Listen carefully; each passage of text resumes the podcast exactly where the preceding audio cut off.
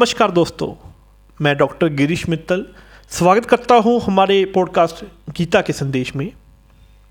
आज हम बात करेंगे गीता के संदेश पार्ट टू बुद्धि योगा का महत्व के बारे में।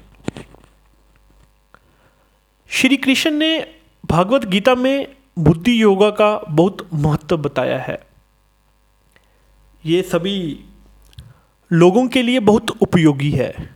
चाहे वो किसी भी एज के हों, चाहे वो किसी भी धर्म या जाति के हों। बुद्धि योगा से मनुष्य को अपने कर्मों को सही ढंग से करने की शक्ति मिलती है, जिससे कि वो अपनी ज़िंदगी में सफलता हासिल कर सकते हैं। बुद्धि योगा से मतलब है कि मनुष्य को अपने आप को धरती और अंतरिक्ष के संपूर्ण प्रकृति से जोड़ना है। इससे मनुष्य को अपनी जगह और अपनी ज़िम्मेदारी का एहसास होता है। इससे मनुष्य को अपनी ज़िंदगी में सामाजिक और प्राकृतिक सुख का अनुभव होता है।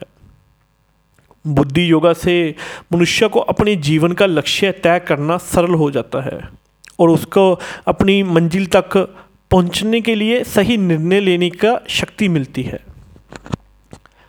बुद्धि योगा के लिए श्री कृष्ण ने चार महत्वपूर्ण तत्व बताए हैं।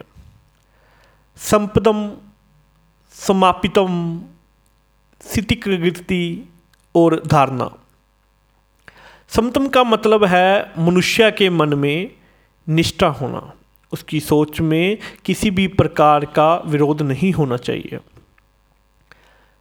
समातिवम का मतलब है मनुष्य मन को शांत रखना। उसके मन में कभी भी गुस्सा या उद्भोग नहीं होना चाहिए। चित्काकृति का मतलब है मनुष्य को अपने मन का सही इस्तेमाल करना।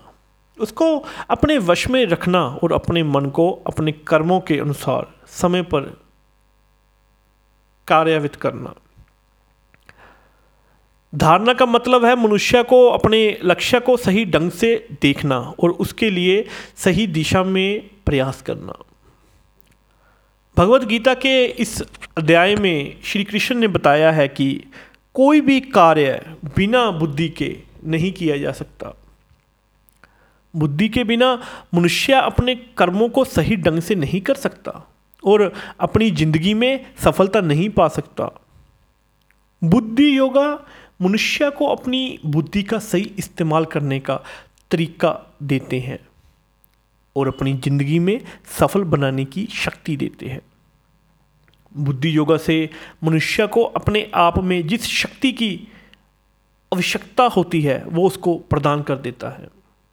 इससे मनुष्य अपनी ज़िंदगी में प्रगति करता है और अपने आप को और अधिक विकसित करता है।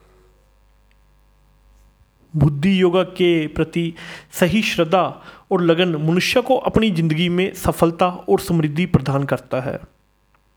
तो ये था बुद्धि योगा का महत्व। जिसे श्री कृष्ण ने भागवत गीता के इस अध्याय में बताया है।